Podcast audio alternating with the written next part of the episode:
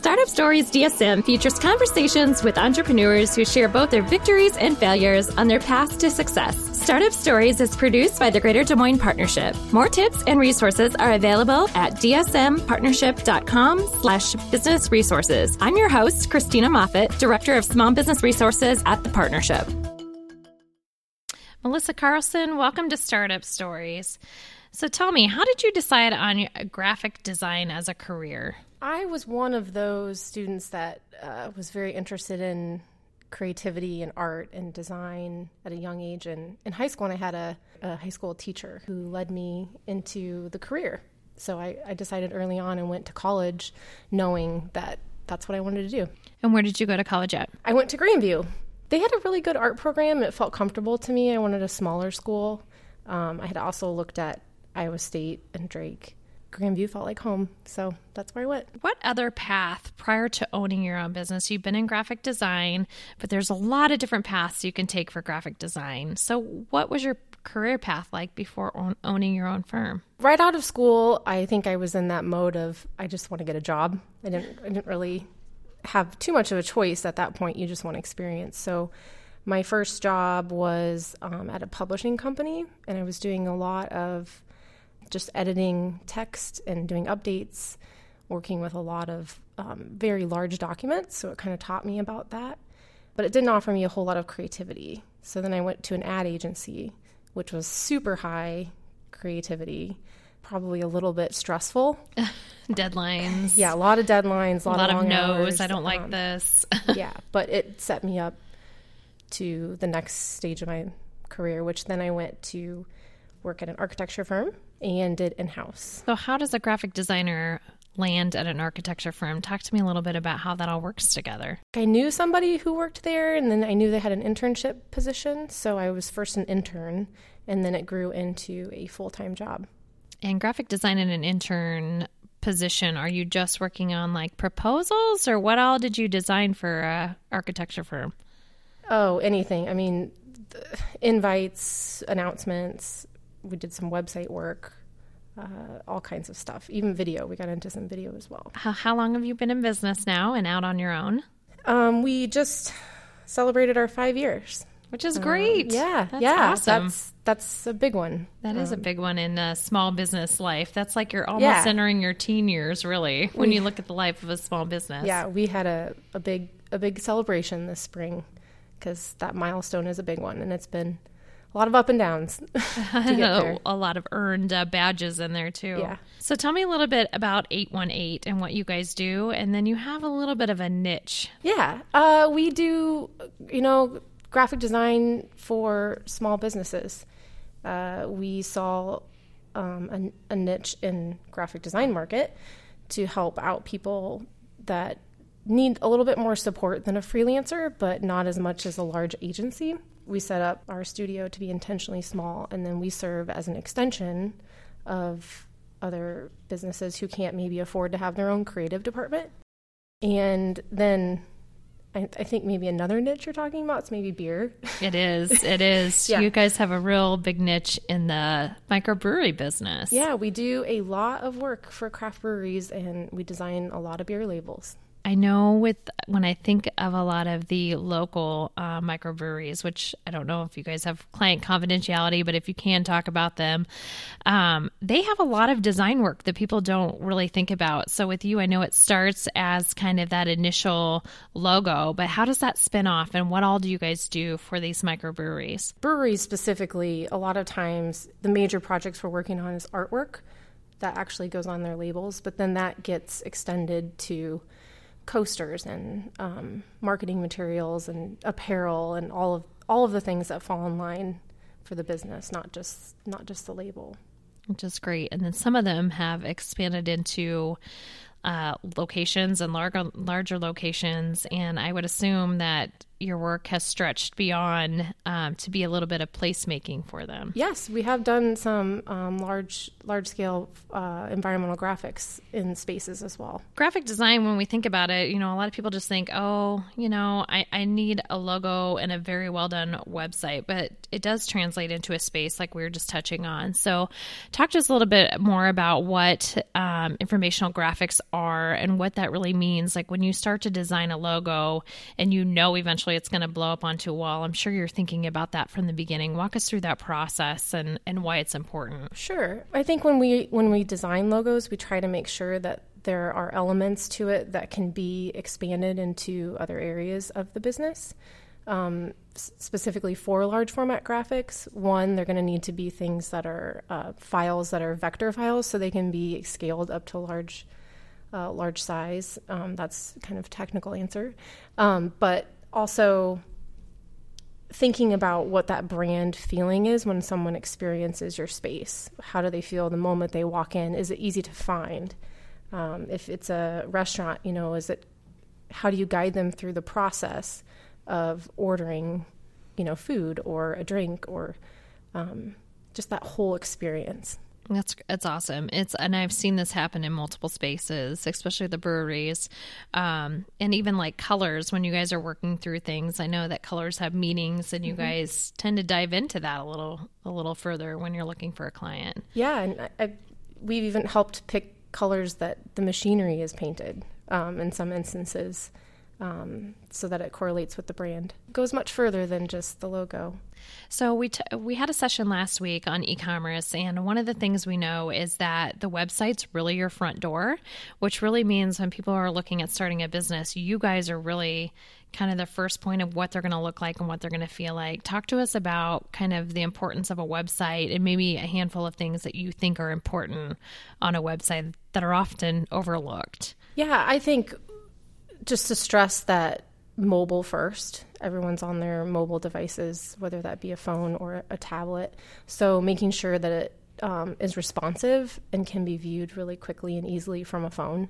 Uh, most of the time, people are looking for hours, location, um, things like that. So making, and it may change from business to business, but knowing what that frequently visited information is and having that readily available um, would be a good step.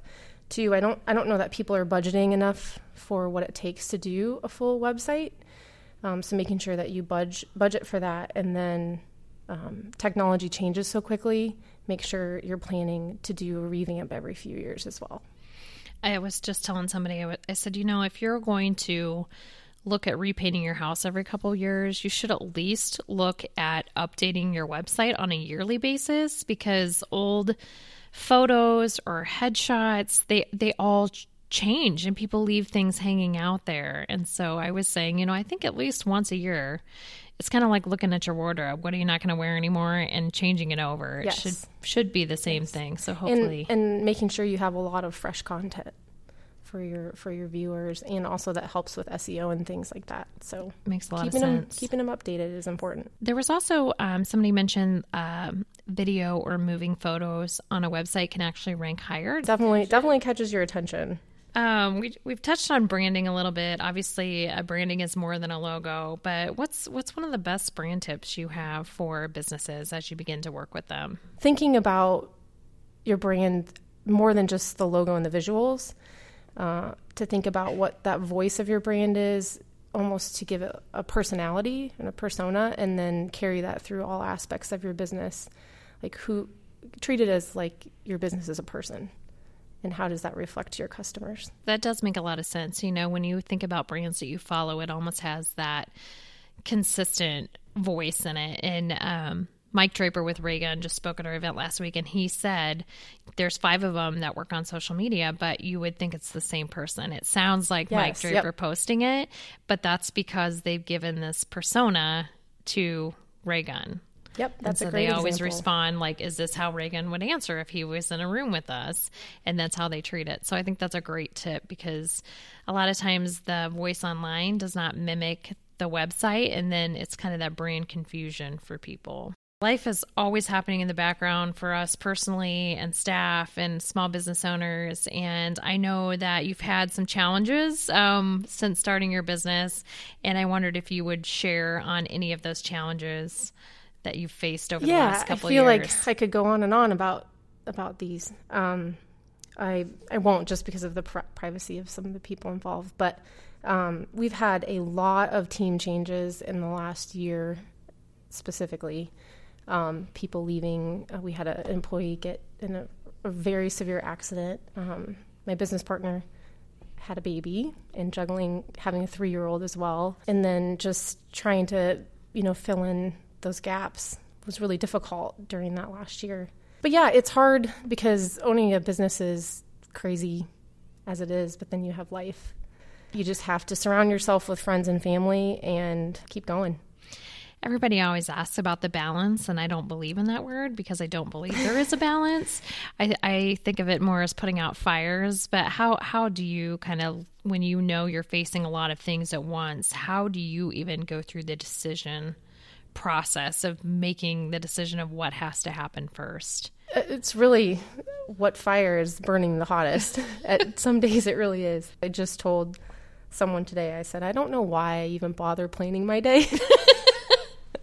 that sounds that sounds bad, but it's true. I don't think any day goes the way that I think it's going to. With all these challenges in life, how do you take personal time for yourself? I think for me, for uh, you just have to take it when you can. Um, I've had to work during vacations, pretty much every vacation, but you know sometimes there's an afternoon where things I see a little hole in it, and I'm like, you know what, I need to get out and go for a run or a walk or um, just read a book or something. And you just got to take those moments when you find them. Um, sometimes you can't plan them. That's one positive that people see, you know, as being an entrepreneur is sometimes the flexibility does arise. Sometimes the flexibility is also taken away from you in the same, in Yeah. the same week. Um, but you also have some hobbies. Tell us a little bit about your hobbies and, and Oh, what I- you like to do. I enjoy, you know, biking, and I have a dog that I just adore. Um, so I mostly just take pictures of her a lot. which is is awesome. If you don't follow them on social media, you should because her dog is adorable. yeah, she's very sweet. And we really enjoy craft beer too. So it's I know it's what we do for work, but it's also what we do for fun. So you can always catch us at some event or you know, what have you drinking some beer too. Hey, homework, right? Yeah. It's Research. great. and possibly new clients while you're out Yeah, there, you know, yeah. for redesigns. Yep. As we face challenges, how do you feel it's made you stronger as an entrepreneur? I think that being an entrepreneur has actually made me stronger as a person, personally. Um, all the things that get thrown at you every day, um, it kind of teaches you how to deal with those things personally as well. I had someone, and I wish I could remember who it was that told me, but coined the term everything is figure outable. So every time I come up to something that I don't exactly know what, how to handle it, I say I can figure this out. That's a good way to look at it. There's always got to be There's a way. a way to do something. Yep. It might not be exactly how you envision it, but there's usually a way, a way through it. Well, you've been around a while. You mentioned five years. And I think a business that's five years old faces very different challenges than a business that's just getting going. So, what challenges do you feel like you face today, and maybe some expected or unexpected that have come about? Uh, we're moving our office again. So and how many be one- times have you moved? This will be the fourth time in five and a half years. Uh, we've we've chosen our office space to grow with us as we have. So that's one big thing. Uh, I also think employees and staff and team member kind of things have been more difficult than I thought. Um, not that they're difficult, but just all the things associated with having an employee that you have to do um, from the taxes and you know just mentoring and leadership and all that kind of stuff, benefits. Uh, it just takes a lot of time. I think that that's one thing that I didn't really foresee. But yeah, office space and people. And growing. Yeah. Somebody told me your uh, your employees are the family that you never knew you wanted. You Yeah. because you really do spend more time with them, and Yeah. you know you get to celebrate the goods and the bads. And I said, you know, that makes a lot of sense because they really are like your family. Yeah, we call it the work family. yeah, Yep. yeah, and especially when we're small. We're so small that everybody is truly like family. And how many employees do you have? We didn't touch on that earlier. Uh, we have three, and then Rachel and I. So there's a total of five of us in the group. that turns out a large volume of work. So that's why she do. works on vacations. um, you mentioned your partner, Rachel, Mm-hmm. and you guys are actually really, really close friends as well as business partners. So, talk to me a little bit about how do you manage both sides of that relationship? we get this question quite a bit. um, we we met first in business, and I think that that might be a reason why it works so well because we first learned how to work together, um, not as friends, but then we became friends through that, and now we're business partners, and you know everything is interwoven in our lives, and um, we just keep getting closer. Uh, we haven't had any major issues, and it, you just have to keep work and personal separate on some things. But uh, I think really the fact that we complement each other, we have uh, different skill sets, different personalities, it works really well. So, when you look at having partners in a business, you know, I, I see the good and the bad in partnerships when I work with small business. But how do you guys decide? I know you guys have kind of clearly defined who does what in your roles. A lot of times you'll go to meetings together to kind of figure out who's going to be the lead on that client. But how did you how did you figure out who would do what in the company? You know, early on, we had a uh, a person that helped us with some business planning and mentoring a little bit, and that was one thing she noticed right away. She's like, "You guys are both doing too much of the same thing. Like, you need to figure out who's doing what and whose skill sets are better." And I know, you know, for neither of us like doing billing, but you know, Rachel's much better at that, so she's taken over that, and I'm better at doing vision things. So I I take care of that side of the business. And there are some things that we overlap, but um, the piece of advice they had given us was even though you're small, make an org chart just like any other larger company would have, and then fill your name in. And you know it's only going to be Rachel and Melissa, but fill it in there, and and then as you grow, you can hire for those positions. And I, thought that was really good advice. Yeah, that is really good advice, especially for just like you said, as a small team, you do everything in the beginning, but as you grow, there has to be somebody to fill that role. Yep. So that's probably been a good roadmap for you Yeah. guys as you've, as you've grown. Yep. How do you guys um, stay within your your niche that we talked about? How do you know when you're going to go after a project or you're not going to go after a project? We talked about small business, but I know sometimes you work with other designers. How do you decide what you're going to do when there's two of you? Yeah. Uh, well, again, there's kind of a skill set there. If it's a little bit higher creativity type things, I'm usually involved. If it's if it's web related or tech related or more analytical type things, I feel like Rachel's the, the stronger leader in that in that example. Um, and I think we've just learned that through experience, and um, it's also where our interests lie. I think that it's something that you kind of just learn along the way who's a better fit for what project. But we do try to get our team members involved as well to get a little variety in the work, um, especially when you're creating art and design. You know, some people tend to have a style, so we try to vary that a little bit. I know that um, social media comes up a lot with small businesses that I work with. They always say, Do I talk about my business online? Do I talk about my pers- personal life under the business? How do, how do you guys handle social media in your company? You know, is it all, you know, just separate? Is there gray? How do you decide who you are, your persona per se online? When we first started, we were a lot more active on social media. And I think that's always a really great thing because then people can get to know you. Again, get to know that persona and who you are as a company.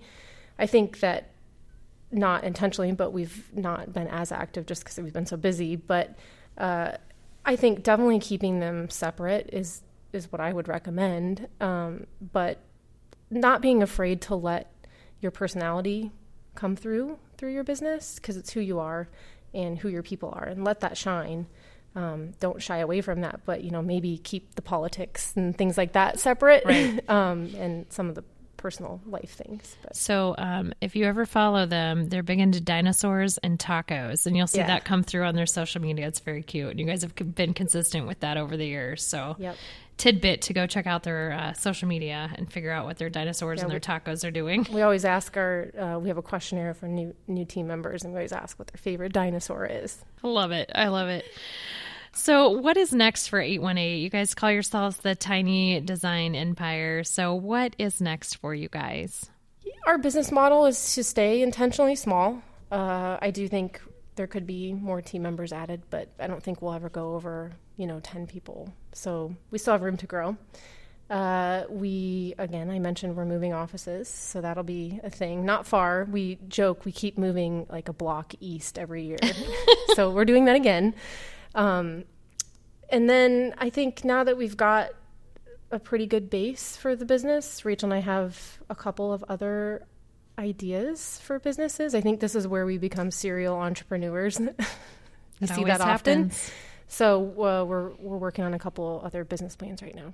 I don't know if they'll see the light or not, but we're moving on to something something new. Well, that'll be great. Melissa Carlson, thanks for being with us today. Yeah, thank you. Thanks for listening to the Startup Stories DSM podcast. Inspired by these startup stories? Visit dsmpartnership.com slash business resources to find upcoming events, videos, and other free resources dedicated to helping startups and entrepreneurs accelerate success in DSM USA. That's dsmpartnership.com slash business resources. Thanks for listening.